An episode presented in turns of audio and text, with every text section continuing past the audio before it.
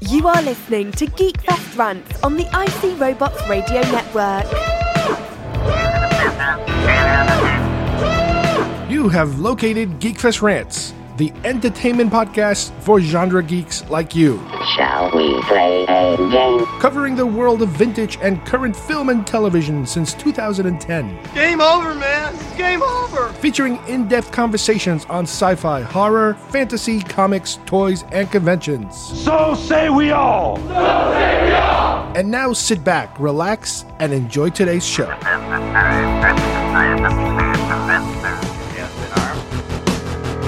Standing there alone. The ship is waiting. All systems are go. Are you sure? Control is not convinced, but the computer has the evidence. No need to abort. The countdown starts. Watching in a trance, the crew is certain. Nothing left to chance. All is working, trying to relax. Up in the capsule, send me up a drink. Jokes Major Tom. The count goes on.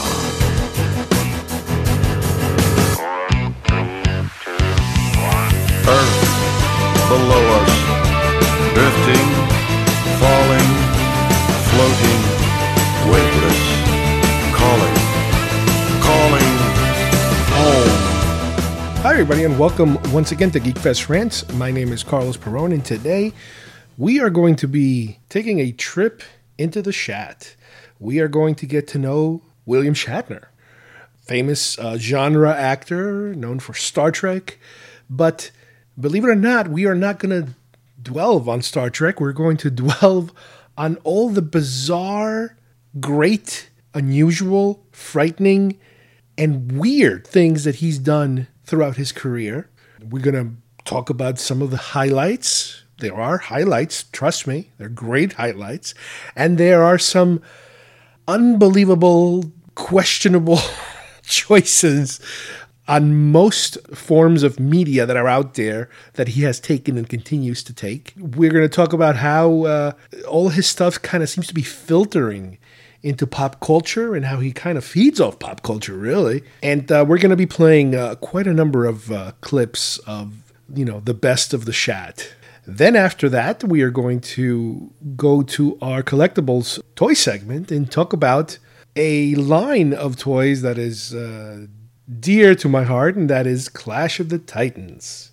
This is a line that came out back in the early 80s to coincide with the film, a line that should have grown bigger than it had gotten, but because it's so limited, you know, it's pretty simple for people to own most of the collection.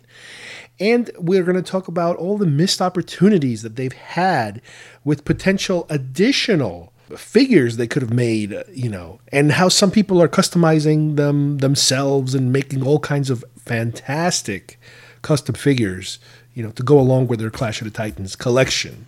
So let's get started with the legend of the Shat. What did I teach you? You are the Duke of New York. You're a number one. You will not laugh. You will not cry. You will learn by the numbers. I will teach you. Can you dig it? Open the pod bay doors, Hal. I'm sorry, Dave. I'm afraid I can't do that. That horn of Satan. Oh, really? The Force will be with you always. Today we're going to profile part of the career of an actor that's been in movies and television and music and all kinds of different programs in terms of commercials and instructional things and it's just he's done a lot of work. And from the genre perspective most of us probably know him best from television and film. And I'm talking about William Shatner now, William Shatner, personally, you know, I came to know him from the films first. As I started watching the Star Trek films and at the same time watching the show, because obviously I was too young and not even here when the show originally aired, and I wasn't even born uh, when the show originally aired. But, you know, living in New York And uh, I remember watching WPIX Channel 11 that would play Star Trek endlessly, you know, in repeats. And then seeing the movies, going to the conventions. I'm pretty sure I must have even seen him live at a convention at some point. I remember he was a big deal for the convention scene back in the 80s because he was one of those A tier people that, you know, would be a little more difficult to see and obviously get an autograph and that sort of thing. Even back then when, you know, when the autograph craziness didn't hit, you know, the per signature status that it is now to, you know, the hundreds of dollars. Back even then, it was kind of difficult to get your hands on a, on a Shatner autograph, but it was probably later in college when I started to discover with some of my then friends, you know, the fact that this guy was popping up in the most unusual places in terms of his career. And a lot of it had started even way, way, way, way back then, doing certain film roles, doing certain musical albums that are just so bizarre that, you know, you could view it as kind of like a desperate move by, uh, you know, an artist who is trying to get work and is doing just about anything. And in the process is stumbling into these bizarre projects that, you know, he does the best that he can at it and whatever happens, happens. One of the first things I remember that popped up out of nowhere, and it is possible, I think also that I kind of saw it in reverse. And by that, I mean, there was a point, again, somewhere in the 90s, and this is all, I'm talking about college here, where we started, you know, a group of us, we started kind of like getting together, and this is around the time where the whole concept of geek fests were taking place for us, these gatherings where we would watch these bizarre films and not necessarily even watch the whole films. We would just watch clips of stuff that people were finding all over the place. Some of it from the internet, some of it even pre-internet. In other words, some of this material existed on VHS tapes that people kept you know, uh, that people would gather, people would copy, what people would buy at conventions, you know, third, fourth, fifth generation, weird, weird, weird stuff. Well, one of the most famous ones of William Shatner is what's best known as the Rocket Man video.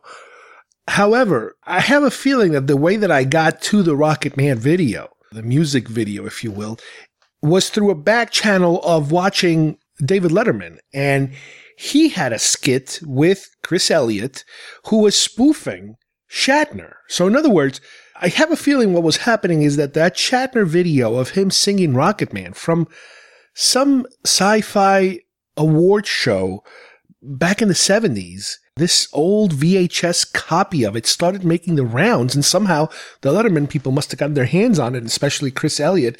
So he did the spoof of Shatner doing his thing, and the spoof was hilarious. But then we got to watch the original thing, which was like, oh my God, the spoof is dead on in terms of this is pretty crazy stuff. And it is him singing Elton John's Rocket Man, wearing a tux, smoking a cigarette, and doing this kind of like I want to I don't know what you can call I think I don't know if it's it's I don't know if it borders into the performance art realm of things where he's singing but talking it's not rap at least not at this stage but it is this weird thing that he does that could be possibly traced back to other stuff that he's done in the past that we'll talk about. But this was probably the big one, the one that a lot of people are aware of and might have seen it. And the unusual thing about Shatner is that and again, this is a guy who has a certain career. You know, he's he's an old time actor in terms of he started back in the you know in the old days of Hollywood you know, he's Canadian, but you know, he was in some pretty serious films originally. And then, you know, after Trek came and went and everybody kind of thought, well, maybe this isn't going to go anywhere. We're done with it. We got to move on. We have to reinvent ourselves, you know, all those actors. And that's kind of what he was starting to do. He started to do all these movies that are, some of them are just so unbelievably bad, but he can't just kind of blend into the background. You know, we've heard so many stories of him, his personality is something that you have to really, really get used to because he's always, I think, thought of himself as the star of the show. When you get Shatner, he's not a bit player. He's the, the leading man, I guess, in his mind. But that doesn't mean that, you know, like I said, there's a ton of work he's done where he's not the leading man, but we've heard, you know, a lot of stories, especially from the ex Trek actors talking about how difficult he was to work with at times. And even Nimoy at times, you know, if he's had a pretty, even though they're, they were friends, you know, Nimoy has passed, you know, they've had very tumultuous times where, you know, if, if Spock's character would start to overshadow Kirk's character, Shatner would not be very pleased about it and, and would make it known, uh, you know, to everybody around them about that in, in different manners. So getting back to uh, Rocket Man, this is just, uh, you have to see it to believe it. It's, he does this thing that it's kind of like I remember the initial reaction from most people were is is this supposed to be funny or is this supposed to be serious? But the problem was that it's funny. It is just hilarious because it's so weird. But I think he was being completely serious about it. When asked about it in some interviews, I think he talks about it as, yeah, that's that's you know, I was doing my interpretation of, of the song and that's how I you know imagined it or something. It's like, okay, well again, this is something you have to see to kind of understand. And I think it's gonna be a long, long time. The touchdown brings me round again to find I'm not the man they think I am at home. Oh, no, no, I'm a rock it man. Rocket Man, burning out his fuse out here alone. the next piece I want to present is a video that Shatner did with State Farm Insurance, out of all things in the world. And again, this proves this man will do anything. You sign a check and he'll come to your house. He'll do it. And he will give you 110% of his performance. They hired him to do a safety video for deep fried turkeys. And it's kind of like an instructional video of what deep fried turkey is and how to prepare it and what not to do, you know, the fire hazards, the dangers of it, because it's an insurance company, obviously. But what's strange is that he does it, but he's doing it in this bizarre character that he kind of, I think, can kind of tap into. And it is a, it's kind of like Shatner's greatest hits bizarre mode that he goes into, where he starts delivering these lines in this manner that it's like, you, know, you're, you're watching it you're going, is this serious or is this a joke? And again, once again, I found this video in a reverse kind of manner. This was a video that somebody actually took this instructional video and set it to music and turned it into a song a weird kind of remix song of him delivering these lines to a beat. Uh, and the song is great because it's not just a matter of being able to play somebody reading a script. Because he already reads the script in this bizarre manner once you add music to it it makes it sound even weirder and funnier. You just have to see this thing to believe. It's just it's great. It's just great. Pop, thermometer, thermometer. Dingle dangle, dingle dangle. Pop, pop, thermometer. Where's the dingle dangle? Palm oil, wet frozen turkey. Push together, make steam. Push together, make steam. Pushing the hot oil and igniting on the open flame. I want a deep fried turkey. I want a moister, tastier turkey. I want a deep fried turkey. I want a moister, tastier turkey. One of the things about Shatner is that I think at some point in his career, he realized that this whole weirdness that he inadvertently had generated, you know, through his earlier attempts at doing different things, you know, career wise, became a thing of its own.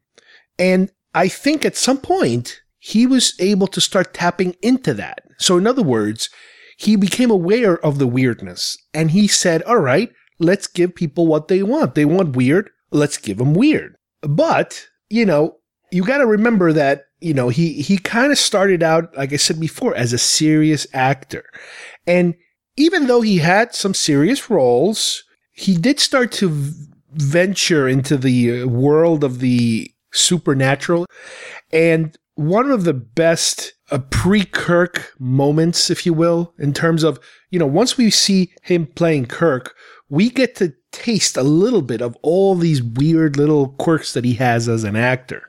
You know, you get the delivery. You know, if you watch Kevin Pollak and he'll do this whole skit about how to do Kirk, how to impersonate Shatner as Kirk.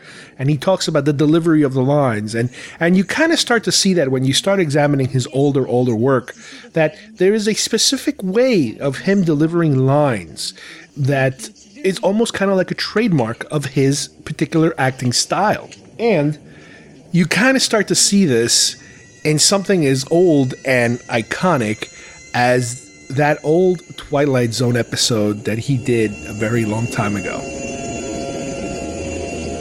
Hurry! He's out there! What's going on? He's pulling up one of the cowling plates. He?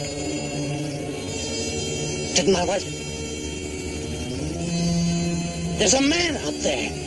Keep your voice down. I'm sorry, I'm sorry. I, I, I, I don't know what's going on here. You look? Mr. Wilson, I'm warning you. Will you please look in the name of. Well, as much as we would like to steer clear of classic Shatner, you cannot have this sort of a segment without including some classic TV Shatner Kirk lines. There have been so many episodes, even though you know the the series was very short. It's only like about three seasons, but there have been so many episodes, and there's so many cool, cool YouTube clips of some of the best of Shatner Star Trek clips of Captain Kirk. And it's all there. It's just all there. All the things that nowadays, you know, he can hint at, you know, the foundation for his unbelievable, outrageous acting style is there for you to witness. And let me play a little clip of it. And obviously you're, you're going to see a lot of YouTube video links uh, about the it. The imposter is not to be injured. Use minimum force. Repeat. I'm the imposter is not to be injured. Captain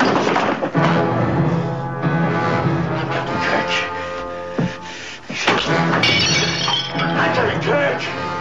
I'm Captain Kirk! The next thing I like to talk about is Free Enterprise. This is a movie that Shatner did back in the late 90s. And it was a comedy about a guy and his friend who finally get to meet William Shatner and kind of become friends. Shatner is playing himself. And what's interesting about this movie is that you could kind of see almost like an official acknowledgement by him of this new type of character that he's become. He's kind of in on the joke at this point. He's no longer just a goof. You know, he's in on it. And I think this might have been the beginning of him kind of accepting, you know, this type of different kind of personality that he's become. And, you know, they do have a couple of good lines for him, including an actual rap song, believe it or not, that he sings. The man will do anything. I'm telling you, I, I know it's hard to believe, but he will do anything. So you're going to play all of the roles yourself? Well, I can't play Calpurnia. yeah. I, I, I thought we'd get uh, Sharon Stone for that. She actually could be a little difficult to get. And uh, we'll uh, get uh, Heather Locklear. I know Heather. She'd be she'd, she'd be great. If you play both Caesar and Brutus, won't you have to stab yourself in the back? I've done it before. Can't you just see him? William Shakespeare's and William Shatner's Julius Caesar. Up next, we have Kingdom of the Spiders. Again, this is back in 1977. Trek hadn't really returned yet. You know, the movies hadn't gotten started yet. So he was doing, at the time, a lot of really B movies, like a lot of them. And this was one of the, I don't want to say best ones, but it's definitely one of the most memorable ones because if you guys remember all the, you know, animals gone wild, no pun intended, animals strike back kind of, you know, uh, movies, and we talked about this before. You know, you have your uh, your Day of the Animals. would have been a perfect vehicle for Shatner. Well, Kingdom of the Spiders is another one. It's basically a spider movie. Spiders take over this town and, you know, they decimate the town. They attack everybody. It's like the birds. You know, it's the birds. It's the birds, basically, but with spiders. And he's playing the lead. He's the, uh, I think he plays like a vet or something, a veterinarian who's investigating this weird phenomenon with these spiders going crazy. And the thing about this movie is that it's not a goof in terms of, yes, it's a B movie horror genre type of film, but he is playing it completely straight. He is playing it as a straight horror movie.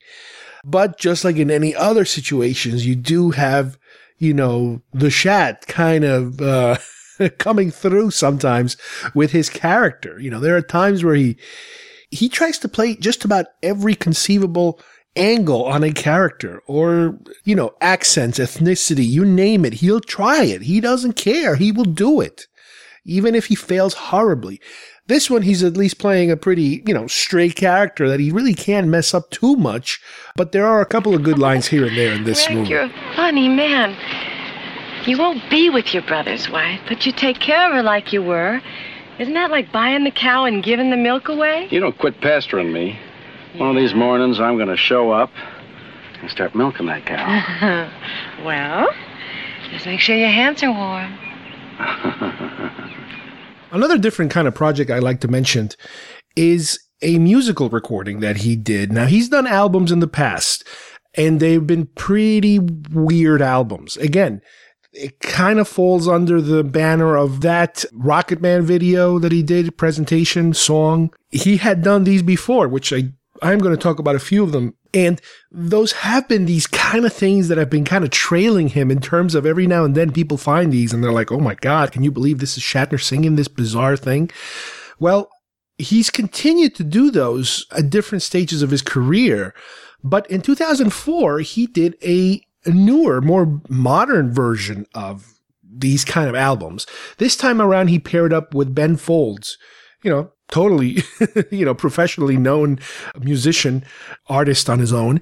And this is something that kind of blew me away in terms of this stuff is really, really good in terms of the type of songs that he's singing. They're not entirely goofy sounding.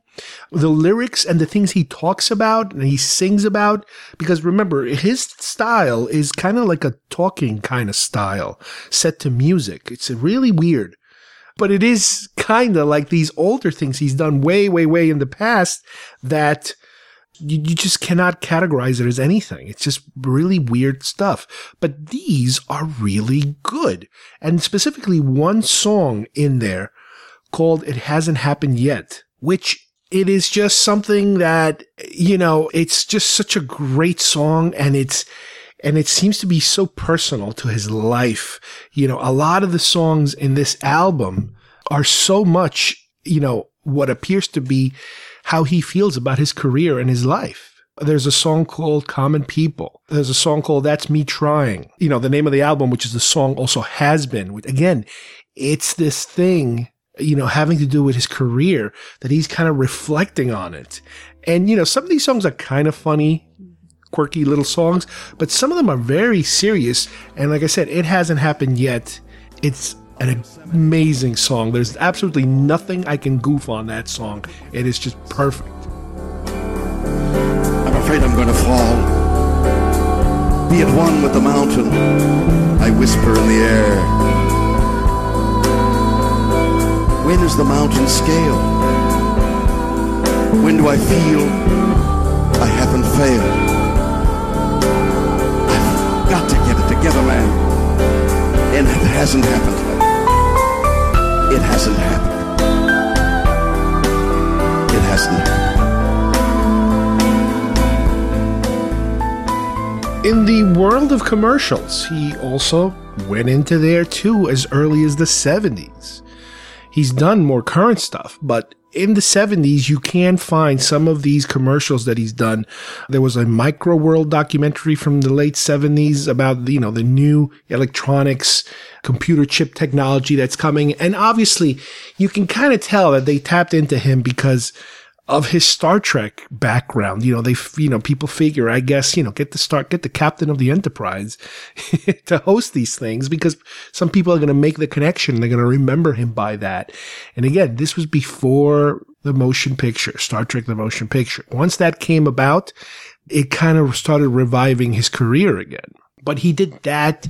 He did also a Commodore 64 commercial, which you can kind of tell that it was similar to this other one in terms of them, you know, trying to capitalize on, on you know, the leftover Star Trek credentials.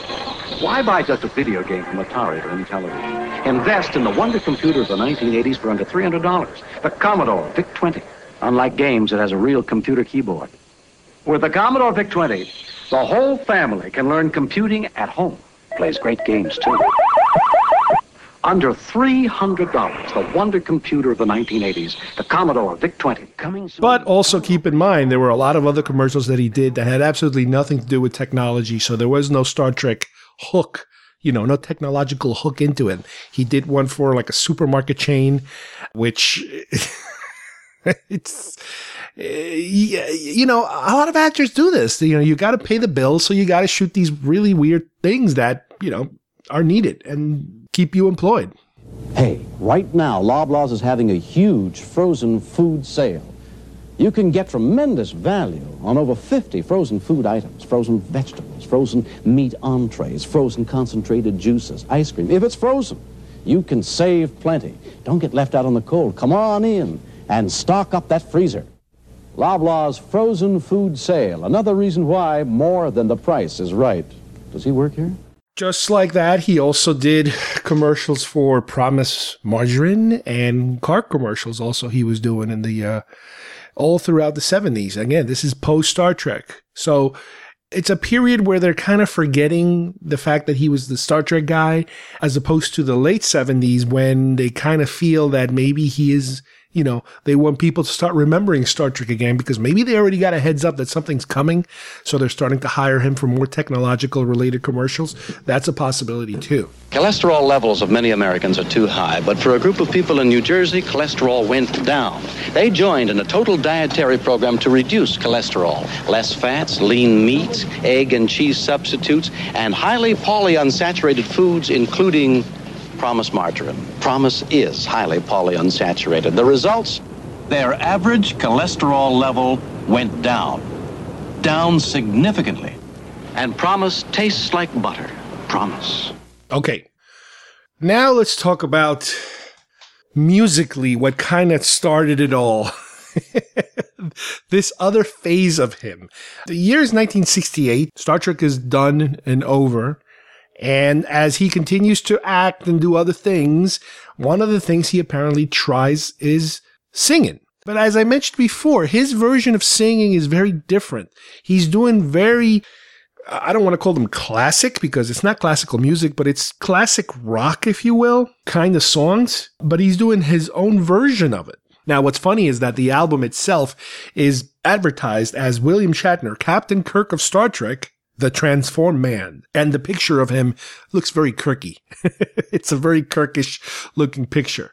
So they are trying to capitalize on his Star Trek lore, right? You know, a few years after they already, you know, finished with the show. But the music, it is just something that it's kind of difficult to explain because as I was having the same issue before of trying to explain it in terms of it is spoken word. It is kind of like a weird spoken word type of thing that he does. He does a combination of classic, I don't know, show tunes slash rock slash just weird, weird stuff. Cyrano de Bergerac, Mr. Tambourine Man. It was a very good year. Romeo and Juliet, Lucy in the Sky with Diamonds. I mean, it is just weird, weird stuff.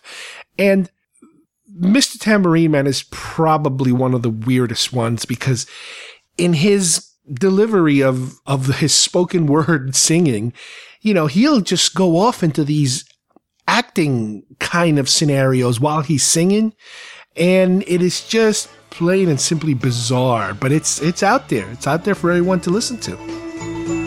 I'm not sleepy and there is no place I'm going to.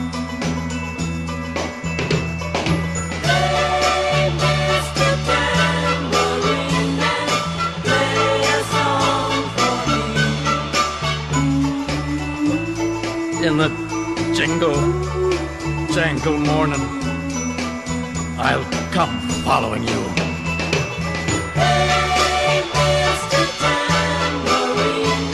Mr. Tambourine Man! Now, the other thing to keep in mind is that even though the television show was done and over with, once the movies kind of started up again, you know, he kind of came back and he came back full blown Kirk mode. And it's a different kind of Kirk. It's a more, obviously, it's a more, it's an older, more mature Kirk to a certain extent. But in many of these movies, you do get classic Shatner and specifically classic Kirk. Best example would probably be Star Trek II, The Wrath of Khan, which is considered to be probably the best of all the original Trek films. But the Shat is in full Kirk mode here. Khan, you've got Genesis, but you don't have me. You are going to kill me, Khan. You're going to have to come down here. You're going to have to come down here. I've done far worse than kill you. I've hurt you. And I wish to go on hurting you. I shall leave you as you left me, as you left her, marooned for all eternity in the center of a dead. Buried alive. Buried alive.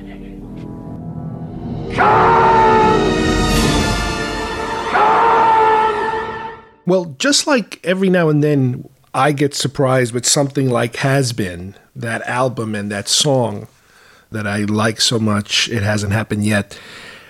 Shatner has a couple of fantastic roles that he's been able to play.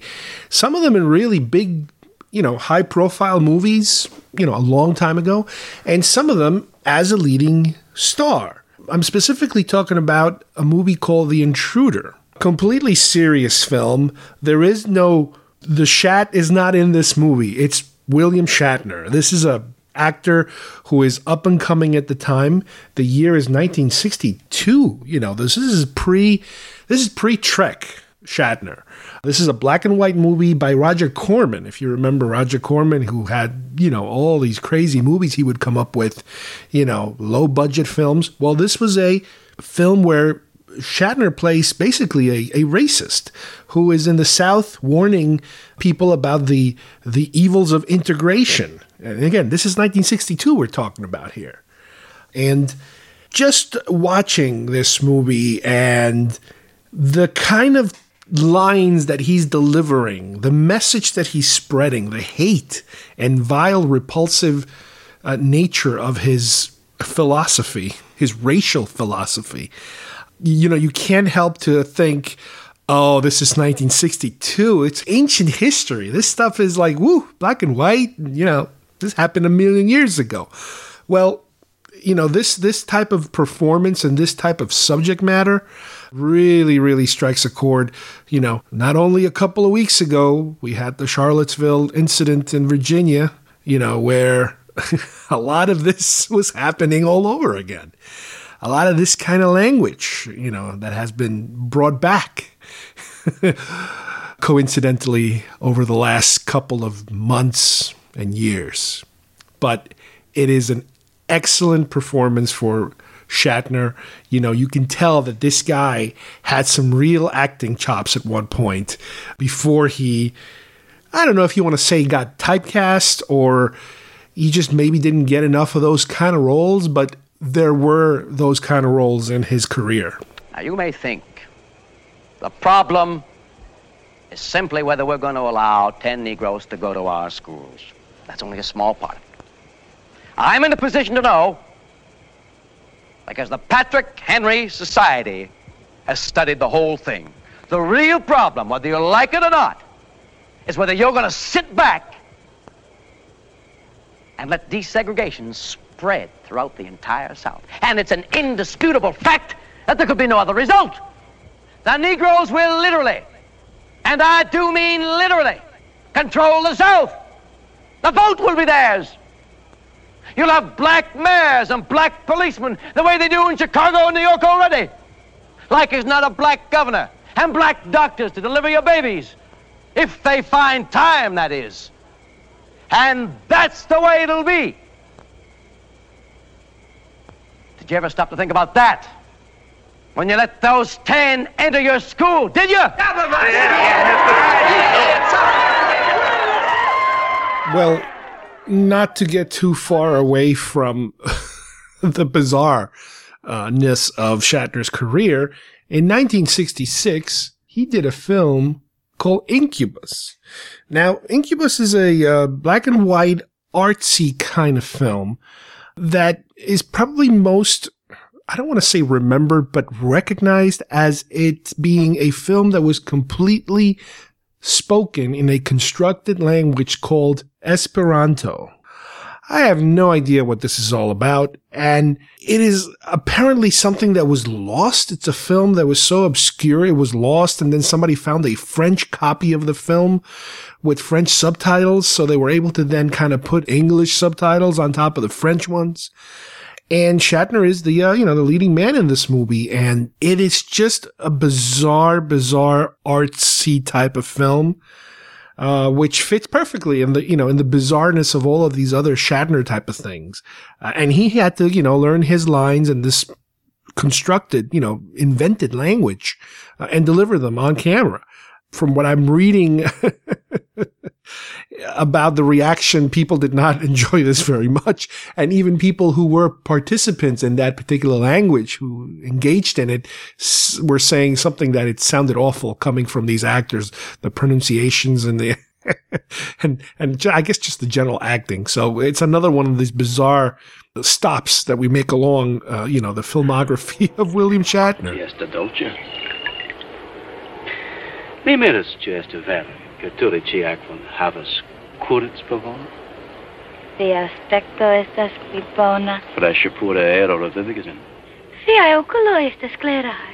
Dum la lastaj tri noktaj mi este eble dormi, sans aŭdi tondron, sans sonĝi pri bataloj. Another bizarre uh, career choice for the Shat is a 1968 Western called White Comanche. And here, you know, he shot this while he was already shooting Star Trek, the television show. Shatner plays two different roles. He plays identical twins. One of them being a Comanche leader, a white Comanche leader. And then the other guy is kind of like a cowboy. So it's, you know, it's evil Kirk, good Kirk, uh, based on a Western. Uh, haven't seen this one, only seen a few clips on YouTube. It is just so bizarrely cheesy looking. You just have to hunt it on your own on YouTube. It is, it looks like outtakes from Star Trek, basically. And I know Star Trek had episodes where he's dressed up as a Native American and, you know, he's dressed up as a whole bunch of type of characters. And this looks like, like I said, this looks like uh, bloopers from, from Star Trek. you gotta see it to believe it. His liver is white, like his Yankee father. His heart burns blacker than the skin of his Comanche mother. He's white belly, like his name, the snake. Nota's brother talks like the white man he thinks he is. He's afraid to be Comanche. Eat the peyote. Drug of the devil. Dream your dreams of hate. Nota's neither Comanche nor white. He's only death. It is because of your coming that brother stands against his brother. No. It's because the snake doesn't change his skin. Then you have a movie from 1974 called Impulse. How could I describe this movie? Uh, let me just describe it this way. The working title of the movie was Want a Ride Little Girl. and believe it or not, that is a scene in the movie. Here, he uh, once again, you know, plays against, you know, not wanting to be typecast as the hero. He plays a murdering, uh, uh possible child killer, uh, serial killer of, uh, you know, widows. he is just completely out of his gourd in this one. He's a guy who's uh, kind of stalking, you know, older women to kind of kill them for their money, but in the process, he's there's this little girl that kind of find, finds out who he is, so he wants to kill her, and he wants to kill her mom, and he wants to kill, he wants to kill everybody basically. There's a fight scene in this movie between him and another criminal that is kind of trying to shake him down, who is played by the actor who played Oddjob in the uh, Bond films. Shatner is at his possibly wackiest here. Possibly. He is just angry and mean and just repugnant. so once again, it's like, what is this man doing with his career? There's a couple of clips that are just they're just hard to to sit through, but uh, you will get a chuckle out of them. I guarantee it. How are you doing? Oh, pretty well. You know, it's a, it's a challenging business. Win a few, lose a few. But I think I'll do okay here. I think I've come to the right place. Where are you going? Hey, watch it. I think you do own the place. Man, people like you ought to be ground up and made into dog food. Hey, you know what's in these What's things? What's that all about? Oh, Okay, well then later in the 80s, for the sequel to Airplane, Airplane 2, the sequel, that's the name of it, uh, Shatner uh, comes in and plays Murdoch. He's kind of like the uh, traffic control commander on the moon. And he is riffing on Captain Kirk because the lines that they're giving him are very Kirkish in term. I mean, he's, it's almost like he's playing Kirk. You know, he's the commander. He's got like a, a, a, a first, you know, a second in command guy. He's kind of bossing around, telling him what to do. This is all Zucker stuff, you know, Zucker Abrahams airplane type of lines. So it, it works really well. It's very, very funny. There are Star Trek nods left and right. And he is hamming it up and it's perfect. You know, at this point, you can kind of tell he's in on the joke. You know, I know I mentioned earlier that with Free Enterprise, he was in on the kind of like the newness of him being able to laugh at himself. But here, he's able to laugh at Star Trek, and that's what makes it a little different. And it works. It is perfect. It's funny, and it still holds out today. Commander Murdoch? What is it, Lieutenant? Sir, the Mayflower's in trouble. She's coming in hotter than a firecracker, sir. Their computer's down, they've lost their crew, and they're flying on manual control, sir. We better get to the tower, Lieutenant. We have no tower, sir. No tower. Just a bridge, sir. Why the hell aren't I notified about these things? Lieutenant, how would you handle this? We could try ignoring it, sir. I see. Pretend nothing has happened and hope everything turns out all right in the morning. Just a thought, sir. I've considered that. There's got to be a better angle.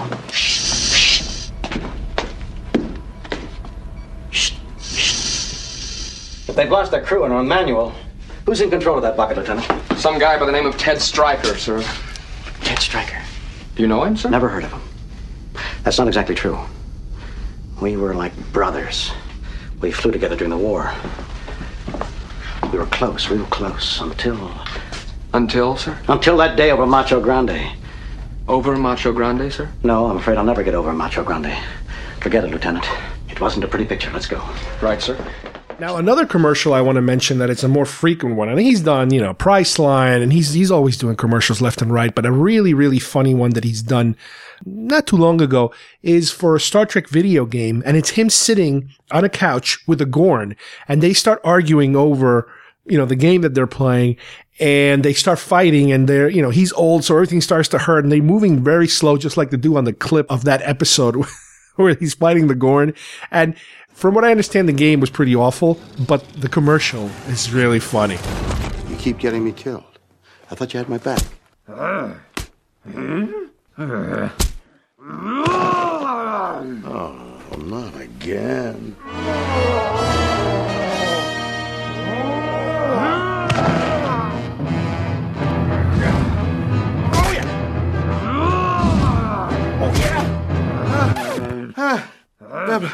Hold on. Hold on just a minute. Uh, okay.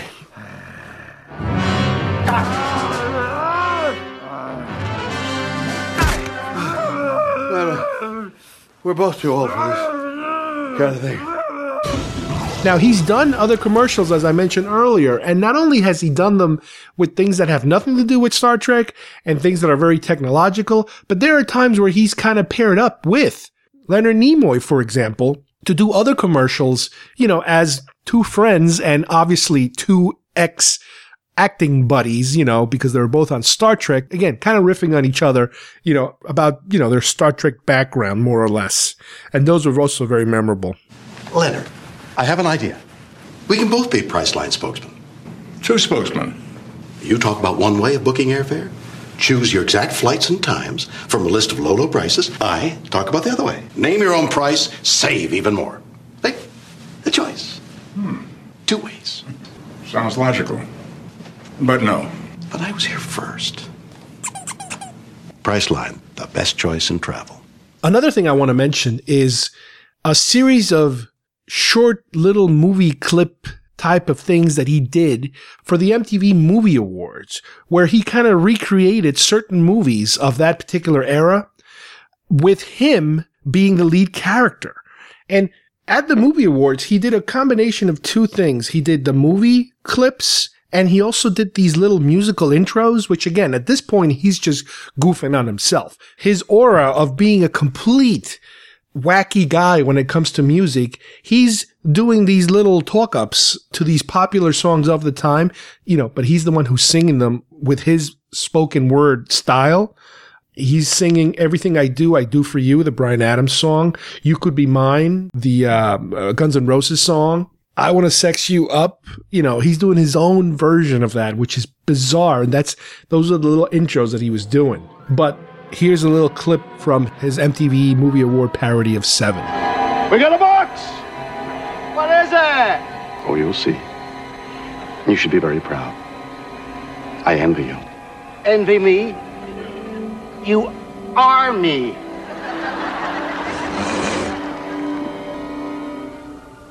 No! What's in the box? Whatever you do, stay away. Hey, Mr. Tambourine Man, No, play no, that no, no, song. no, no, no. Mr. Tambourine Man! Mr. Tambourine Man! No!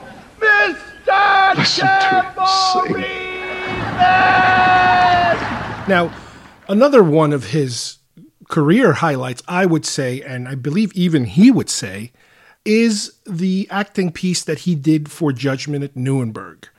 This is a top level film you're talking about. This was done before Trek. This was again around the time where he was, you know, getting his acting chops, you know, recognized before, you know, his more popular roles, obviously. And this is a fantastic film. I believe he, even he, on some interviews, admits that it was probably the highlight of his career so far in terms of being able to act in a movie that was so, you know, well received, well done, with such a famous cast. It was just packed with with you know Hollywood A-listers left and right, and the director that was also you know a top-notch director, and you know it's funny how you uh, you know you kind of see the serious Shatner here. You know there is no goofing around. He is doing a completely straight role. He plays, I believe, he plays like a, a military captain. You know that's going to be you know helping Spencer Tracy with anything that he needs. But it is like I said, it's uh, the movie is it's a fantastic film, and again one of those peak moments in Shatner's career. Living room. Study is in there. There are two bedrooms on this floor, three upstairs. Furniture is part antique, part U.S. Army. The piano is showing signs of wear and tear, but it's a genuine Bechstein. Quite a view, isn't it, sir? Yes. Uh, Senator, I really, really don't need all this. When the United States government does something, it does it right. You know that, Dan. Who used to live here? An important Nazi general and his wife, sir. Well, let's see. Is there anything else Judge Haywood ought to know? Sir, are there any questions? Yes, yes. You're West Point, aren't you, Captain? Yes, sir. hmm What's your first name? Harrison. Harry. Well, Harry, look, I'm not West Point. And all this formality kind of gets me down a little. Not to say puts me ill at ease. Uh, uh, do you think it would be too much of an infraction of the rules if you were to call me Judge or Dan or something? Okay, Judge. We do all our shopping at the Army commissary. There isn't enough food at the local markets for the Germans. The driver knows where the commissary is. Here's a copy of the indictment of the case. I thought you might want to look it over. I hope you'll be comfortable here, sir. Captain, I think the whole state of Maine would be comfortable here. So these clips just keep coming and coming. There's so much stuff out there from the Shatner archives, if you will. Uh, I remember when I first started looking into this uh, many, many years ago, there was a website called the Church of Shatnertology, and it was a goof website all about worshiping Shatner. And there was like a whole thing just about his toupee in terms of how it has a life of its own and everything. It, it, was so funny. And a lot of those clips still exist there, you know, through that website, which is a, again, it's a goof website on him. You know, this is an actor that continues to work.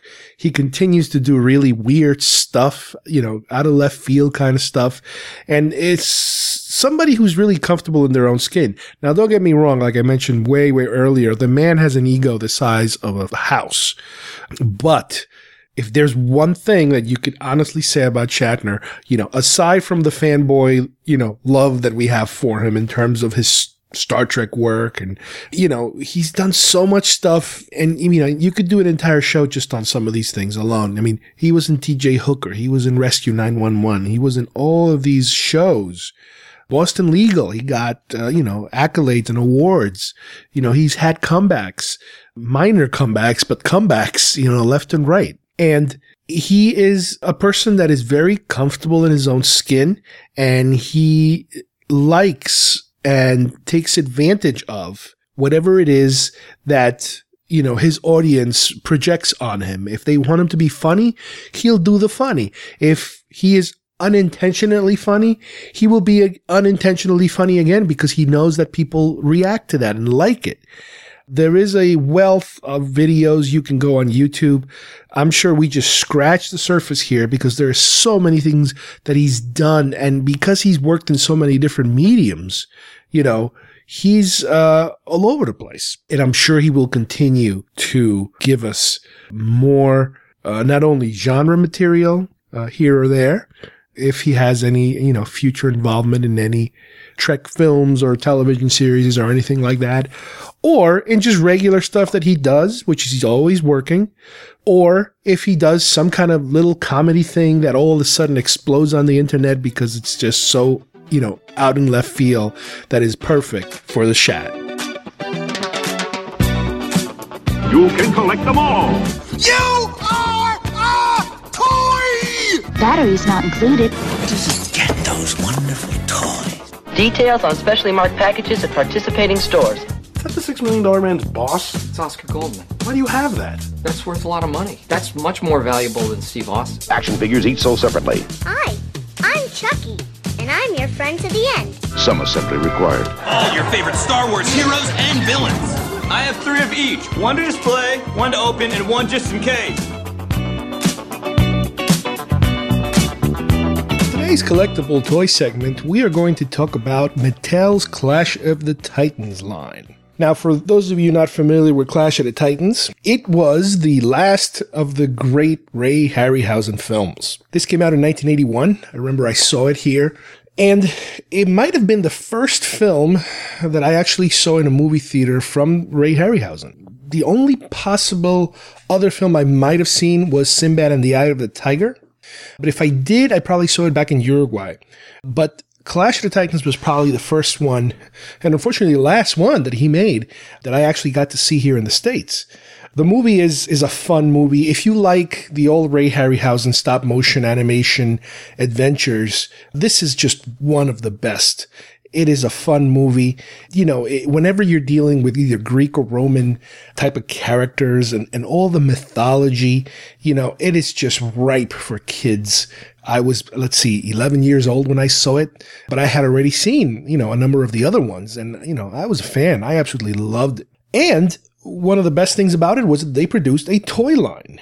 Now, it's funny because the network that we are members of, the IC Robots network, that was, I remember one of the ways that I discovered the show was that uh, they were doing a review for Clash of the Titans toys. And I was like, oh my God, I, I love Clash of the Titans. So I started listening to to IC Robots, and that's how we kind of connected and became friends and collaborators in, in the shows that we do. So to me, I remember, you know, it was perfect. You know, the movie comes out, a few toys come out, and I'm hoping more will come out.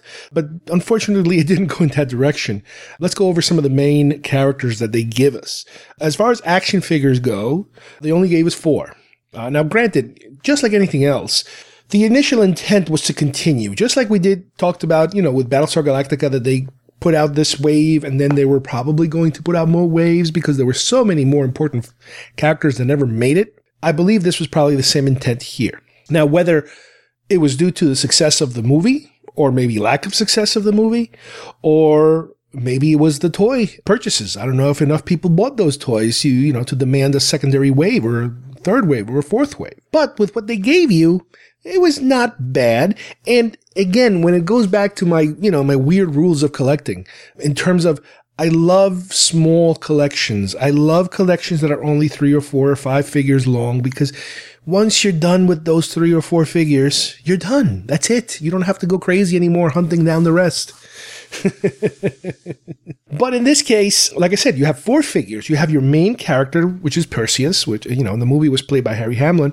The likeness is very, very well done. You know, this isn't Kenner, but they are sticking to the Kenner size, more or less, the three and three quarter inch, but they are uh, more muscular, beefier, uh, not like overdone He-Man-ish type of beefier, but because these characters are characters are in the movie, you do see their muscles and you see their legs. You know, they were able to sculpt them very well, you know, for a tiny little figure. The Perseus character comes with its own accessories, which is a shield and a sword. The sword looks pretty much more or less like the special sword that the gods give him. So it kind of matches. And so does the shield. However, these accessories get repeated a number of times with the other figures, even though they don't necessarily match or even apply to some of these other figures. Now, the bad guy from the film that was both an actor in makeup and a stop motion creature whenever they showed him full is Calibos. In the movie, you know, he's got a like a one foot is human and the other foot is kind of like a goat foot you know, really weird looking. And he's got this long dinosaurish kind of tail that comes out of his back. He's got horns and stuff. So as far as the figure goes, they tried to replicate that pretty well. Now, the colors are not exactly perfect, if you will. The robe that he seems to be wearing in the figure is much darker than the one that you see in the movie. In the movie, it kind of looks uh, kind of bluish. It's got like a blue hue to it. But for the figure, they kind of went for a dark grayish kind of look. The skin tone is pretty well. He's got like a darkish, kind of brownish skin. The hair doesn't match that well either. In the movie, again, and, and this depends on what you're looking at. If you're looking at the uh, stop motion model, looks a little different than the actor. So it's a possibility that they kind of went back and forth between the two and they, you know, they decided on a, on on a medium, you know, in between the two. Because for the stop motion creature, he has kind of like a reddish hair. He's kind of like a ginger. But in the figure, they gave him jet black hair. You could see the horns protruding right out of the front, and he's got that earring, and he's got that devilish looking look with the pointy ears and everything. But one of the most interesting things about this figure is the fact that they actually molded a rubbery kind of tail that comes out of the back. Now, the downside about this figure is the fact that most of the time, and I'm sure most of the people that own it loose will be missing the tail. The tail is one of the first things that breaks and you can never kind of find it. I wonder if eBay sells them loose because when I started to reconstitute my collection, uh, I had to go and dig around, you know, for an eBay Calibos. And yeah, the ones with tails were way too expensive. So I went with a tailless one, which kind of was okay if you think about it, at least for my crazy rules, because I think I'm pretty sure the one I owned, I had broken the tail. So he was a tailless Calibos. Now, the other problem with Calibos is the fact that because he has that hoof for his right leg, it is so difficult to make him stand upright. He doesn't have that second foot to give him that proper balance. So it was always kind of difficult to make him stand, you know, upright. Uh, as far as the figure went. Now, with accessories for Calibos, as I mentioned earlier, they did give him a sword also, even though he doesn't really have a sword in the movie. In the movie, he has this whip.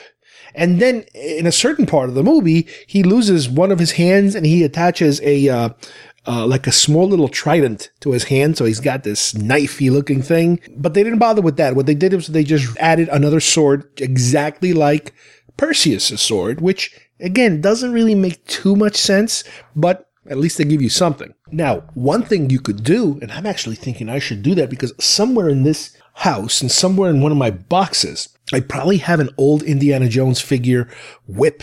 Maybe I can take the whip and put it in his hand because that would be a great accessory to have on him.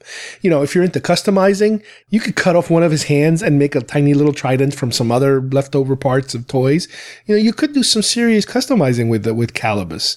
Uh, with Perseus, it's a little. Let me think about it. If I remember right, there's a scene when after he fights Medusa, he's wearing like a red robe, I think not just the white little tunic, you know, thing that he wears, but an actual red robe. So you could attach a red robe to him if you want.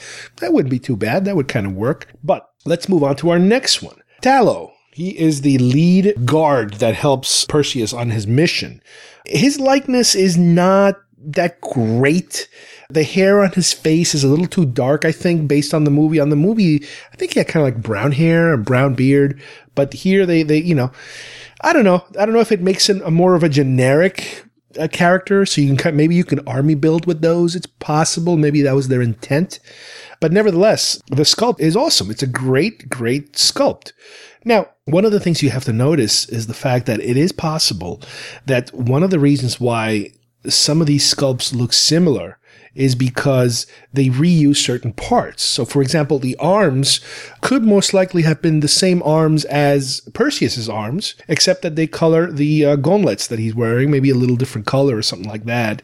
Yeah, same thing with the legs. You know, the way that the the joints between the top of the thigh and the crotch area, where where the joint meets, looks a lot like the same one Perseus has, because again, it's, it is possible they've been reusing the molds of certain parts. This way, they only have to mold the chest and the head. The rest of the body can just remold it and repaint it. You know, give them a different color boot, possibly, or different color, you know, bottoms and that sort of thing, and that's it. Now, his accessories, he has a shield, which makes sense because in the movie he does have a shield, and he has a sword. But again, the problem is they gave him the same shield and the same sword that Perseus has. So as far as continuity goes, it doesn't exactly match, you know, movie accuracy. But, you know, at least it's something. You could have imagined that in the future they might have been able to introduce other lines where they might have given you different accessories that you can then kind of mix and match with these figures. Now, the last figure on the line is Charon, I think that's how it's pronounced. Sharon? Sharon? Karen? Not Karen. Sharon? anyway, this is the boatman, the skeleton boatman that takes them across the river into Medusa's lair. And he's kind of like that robed skeleton that's rowing the boat and they, they give him the coin, you know, the, the gold coin to make them go across. Again, unusual figure because of the fact that they gave him a sword. The character never carries a sword, uses a sword. They gave him a sword. Okay, fine. This way the kids, I guess, could play, you know, fight with them and that sort of thing. Yeah, I guess that makes, you know, it's better than nothing. But they could have given him a staff because he is rowing the ship with this very long staff. So, you know, you figure just a plain old cylinder wood looking thing, you know, they could have done that. And again, this is one of those accessories that we could say, you know what, I'll, I'll just do it myself. I'll go and find some other old uh, leftover toy action figure uh, accessory and then I'll modify it and let him hold that instead. That's okay. The figure itself, because it is a completely robed figure, you don't have separate leg articulation. You have separate arms, no head articulation either. It is all one piece because of the hood. And the bottom part is one solid piece that you can kind of sit and stand, but you cannot individually move the leg areas, you know, in two different directions. It's all one piece.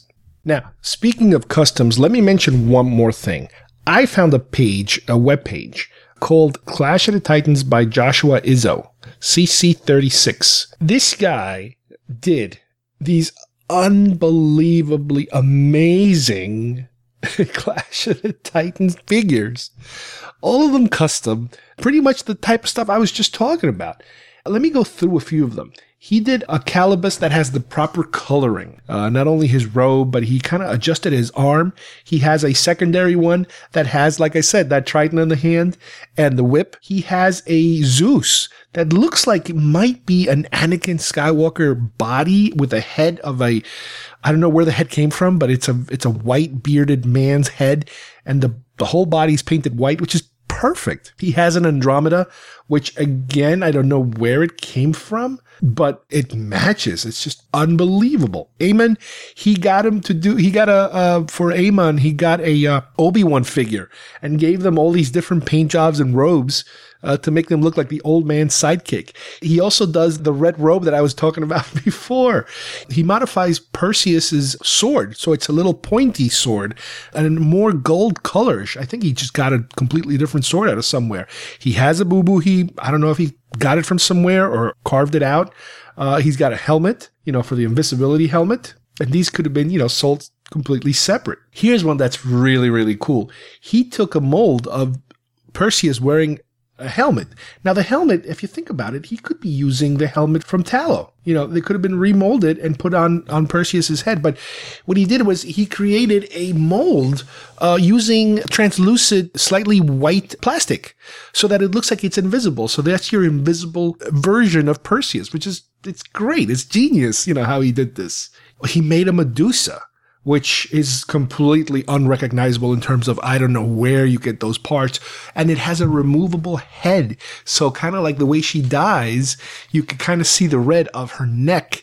And Perseus can hold the head up in the air like he does uh, against the Kraken, which is so cool. He got a two-headed dog somehow, and he got uh, at least two scorpions, giant scorpions, to, uh, you know, to fight.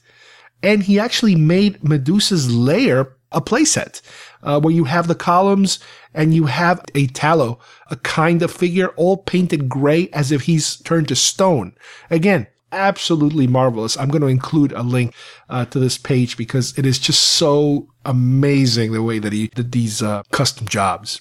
Now, what they also introduced was accessories, if you will. You know, if this was sci-fi, you would have a ship or a playset or something like that. Well, here what you had was like your next level of affordable toy that you could buy is Perseus, the winged horse.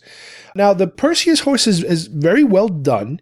Not a lot of detail in the face because it's all one big white horse.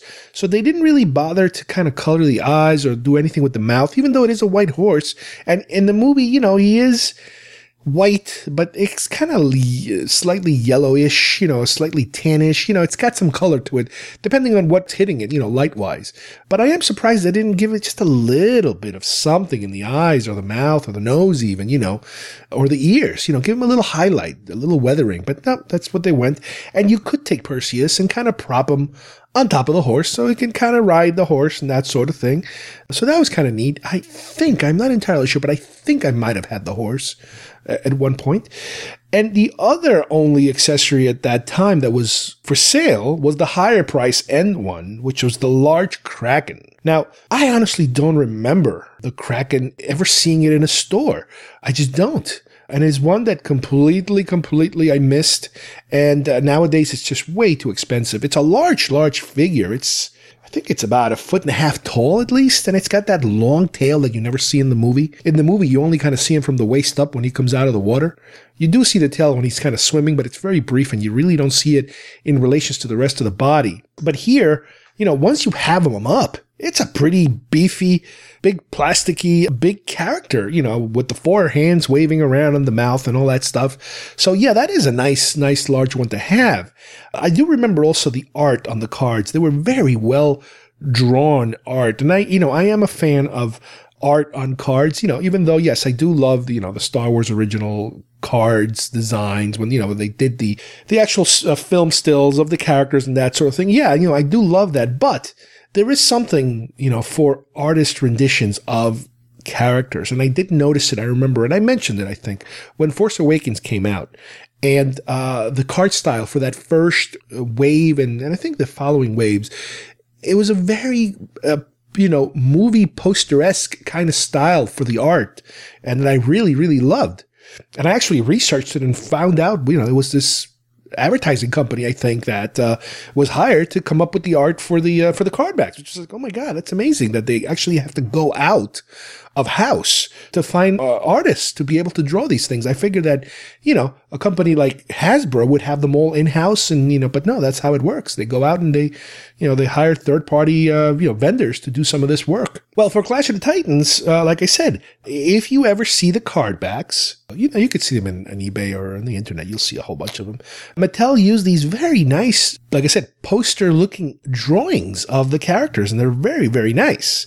Now, the intent, I'm pretty sure, was to eventually, you know, do a second wave, do a third wave, you know, whatever, something like that. I don't even know if they even had anything in mind as far as which, you know, could be the next ones.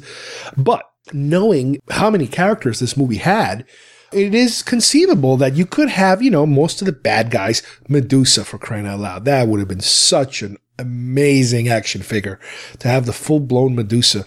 That would have been a pretty big one because she's had he's got a tail too, so it's like that would have been a big figure.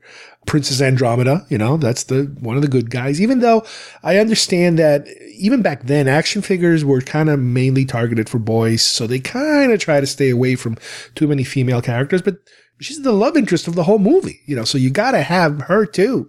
As far as bad guys, the witches, you could have the witches you know, those are kind of, uh, that could have been like a three pack of figures, you know, if they wanted to kind of mix and match a little bit with three packs.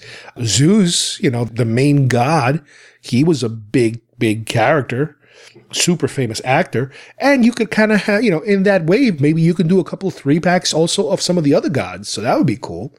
Ammon, you know, uh, Burgess Meredith's uh, character. He's a, again another secondary character that you could use, and he might be a, a possible way of giving you Bubo the Owl because you know how can you package the owl? Because he's so small he would have to come as an accessory I think. If you want to make him you know size wise in proportions to the action figure he would have to come as an accessory. So the trick would be to kind of pair him up with another figure, possibly a figure that you might be afraid might not sell too well. This way you can get two of them, you know, like a smaller type of figure, that sort of thing to kind of get people to buy. Oh, you know, here's two, let's buy them. You know, you could have made th- another three pack of, of some of the other uh, soldiers that go with uh, with Perseus. You know, could have done that too.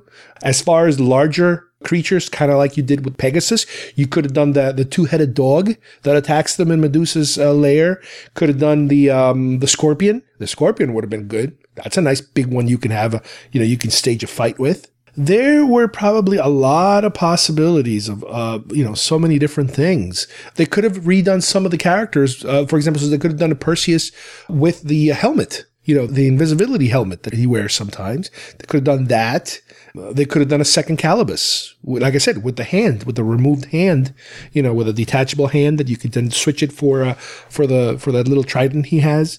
Oh my God! They could have done the uh, that big giant bird that takes Andromeda, you know, over the uh, over the swamps. You know, that would have been a really big one to do. I don't know how how smart that could have been, but hey, could have done that. But unfortunately, like it happens so many, many, many times, like I said earlier, either because of the movie not making enough money or the toys not selling enough, they kind of put the kibosh on the whole thing at that point, and that was the end of Clash of the Titans. So, if you are interested in those figures, if you still have them, great. If you don't, you want to look for them, they can show up on eBay sometimes. Not outrageously priced unless you're looking for minty, minty, minty figures. Obviously, if you're into the carded collections, that you're going to pay some serious bucks. But the loose and not great condition ones are out there. I picked up a few of those. I could repaint some of them a little bit to touch them up. I probably will do that one day. But you never know. Some some of the other ones might show up here or there. Um, the other thing you could also do is, you know, if you're into customizing, you could try to make some of the other ones. You know, you have the body of Tala, so you can maybe change the head and modify him to be a different soldier. You could, you know, maybe you could carve out the facial hair and make him, you know, smooth so he could be a different person. You know, there's a lot of things you could do. It's just a matter of being able to find all those parts because you got to remember the three and three quarter inch figures and all the different companies that use those proportions. It is possible that you could take even old Kenner Star Wars figures, you know, something like a Kenner Star Wars figure and kind of re-adapt them to be able to use other things. I know, for example, some people have used, I think, Perseus's arms to be able to do a Luke Skywalker from Dagobah while he's training. You know, the the short sleeve, no sleeve Luke they, I think some people have been using old Perseus's arm. So you could do, you can kind of mix and match in that way, not only to go in the Star Wars direction, but you could go in the, in the Clash of the Titans direction. You know, you might be able to make some of those figures I just talked about by kind of cannibalizing other lines. But yeah, the only problem is that because this is so specific, this is, you know, Roman Greek mythology. So where could you find figures that kind of go in that direction? You know, that's the challenge, especially robes and stuff like that. So it could be done. It all depends on how, you know, how crazy you get with your collection. But like I said, I was able to pick up, you know, these first uh, four figures after I had lost them for so many years. And you never know, I might be able to pick up a Pegasus, uh, you know, one day. But I doubt I'll ever get a Kraken because those are so unbelievably hard to find. And the ones that are out there are super expensive. So good luck on your toy runs and your eBay purchases. Well, I hope everybody enjoyed today's show.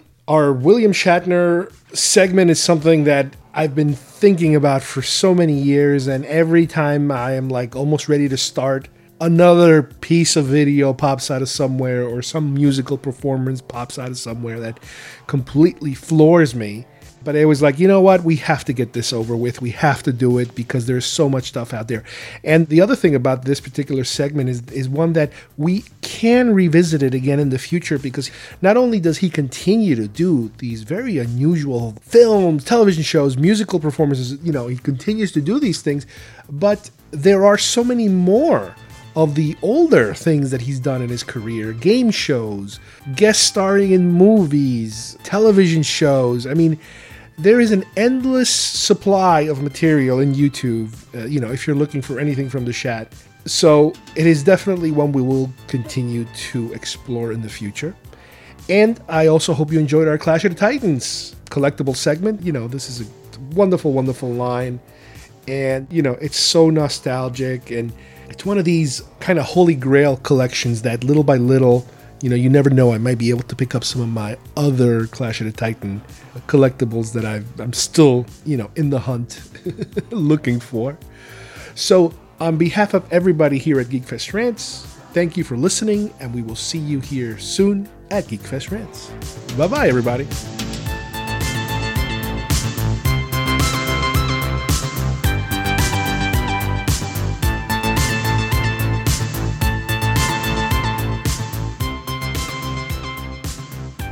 Provide him with suitable weapons. Weapons of divine temper. A helmet, a shield, a sword.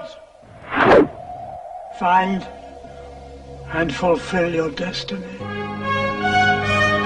The myth. The magic. The mystery. The majesty. Destroy Argos! Let loose the last of the Titans. Metro Goldwyn Mayer presents Clash of the Titans. The good, the evil, the danger, the daring. How may a mortal man face and defeat the Kraken? Clash of the Titans. The combat, the courage, the splendor, the spectacle.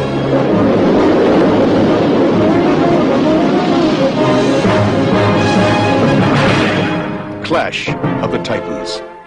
Starring Harry Hamlin as Perseus, Judy Bowker as Andromeda, Burgess Meredith, Maggie Smith, Ursula Andress, Claire Bloom, Siân Phillips, Flora Robson, and Laurence Olivier as Zeus. Before history, beyond imagination. Clash of the Titans.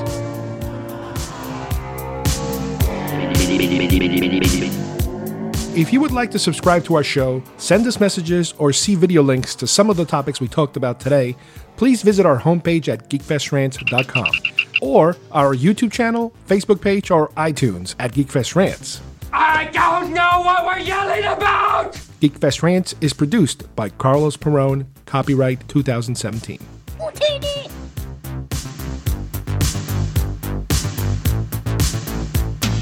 This broadcast is part of the IC Robots Radio Network. Visit icrobots.com for this and many other nerd slash nostalgia related podcasts. You won't be sorry for long.